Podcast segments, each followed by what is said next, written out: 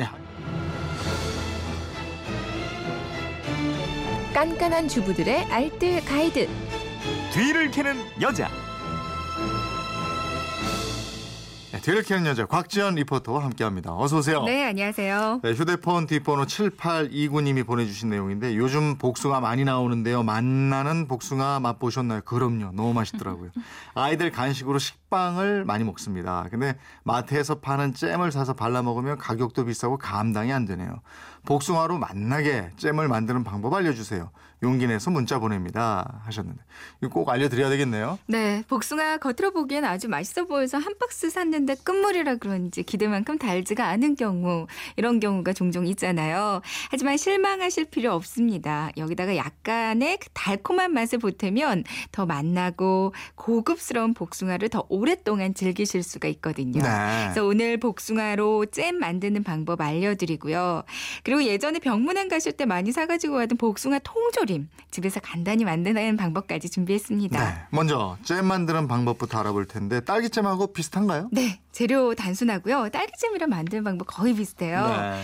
복숭아, 설탕, 그리고 레몬즙. 이거는 없어도 되지만 있으면 더 좋고요. 음. 그리고 잼을 넣을 유리병만 준비하시면 됩니다.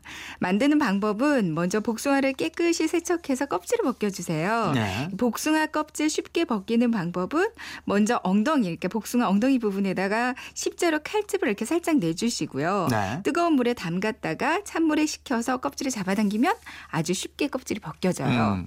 껍질 벗긴 복숭아를 반으로 잘라서 씨를 제거해 주시고요. 과육을 적당히 잘게 썰거나 아니면 강판이나 믹서기에 갈아주시면 되는데요. 네. 믹서에 갈아줄 때는 전부 다 갈진 말고요. 음. 한두 개 정도만 놔뒀다가 이거는 작은 사이즈로 썰면 나중에 씹히는 맛이 더 좋아집니다. 어. 그럼 이렇게 해서 이제 냄비에 넣고 졸여주고 이러면 되는 건가요? 네, 맞습니다. 근데 조릴 때는 내용물이 많이 튈 수 있어요. 그러니까 네. 높은 냄비를 사용하는 게 좋고요. 음. 또 복숭아와 설 탕의 비율은 보통 잼 만들 때 한 1대1 정도로 많이 음, 하거든요. 근데 복숭아는 좀 더 달기 때문에 복숭아의 한 반 정도의 양만 설탕을 넣는 게 좋습니다. 네. 그러니까 금방 드실 거라면 한 2대 1 정도의 비율만 넣으시면 되고요. 좀 더 오래 두고 드실 거라면 여기에다가 이 설탕 양을 더 추가해 주시면 되거든요. 네. 그러니까 입맛에 맞게 설탕의 양을 조절하시면 되고요. 음. 근데 처음부터 설탕을 같이 넣어서 졸이면 밖으로도 많이 튀고요. 계속 저어줘야 돼서 좀 힘들어요. 그러니까 설탕을 처음부터 같이 넣지 말고요. 복숭아 먼저 푹 끓입니다. 네. 그러니까 적당히 졸여지면 그때 설탕을 넣으면 되거든요. 그럼 시간이 많이 절약되고 힘도 덜 들어서 좋아요. 이렇게 복숭아부터 끓이다가 적당히 졸여지면 설탕을 넣고 마저 끓이다가 이제 걸쭉해졌다 싶으면 이게 완성인데요. 네. 그러니까 찬물에다가 잼을 조금 떨어뜨려 봐서 이게 풀어지지 않고 이렇게 몽글몽글 그대로 있으면 완성입니다. 음.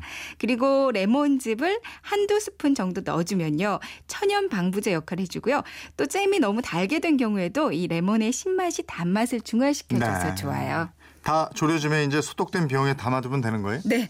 이 유리병은 열탕으로 소독해 주는데 물에 담가 처음 찬물부터 넣어서 소독을 해야 깨지지가 않고요. 네. 병이 건조되면 다 만들어진 잼을 넣고 뚜껑을 닫아서 거꾸로 뒤집어서 진공 상태를 만들어줍니다. 음. 다 식으면 이제 냉장고에 넣어두고 드시면 되거든요.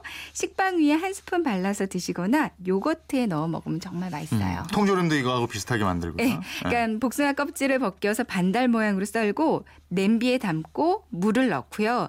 끓이면서 맛을 보면서 설탕을 조금씩 넣어주시면 됩니다. 네, 알겠습니다. 지금까지 뒤를 캐는 여자 곽지연 리포터였습니다. 고맙습니다. 네, 고맙습니다.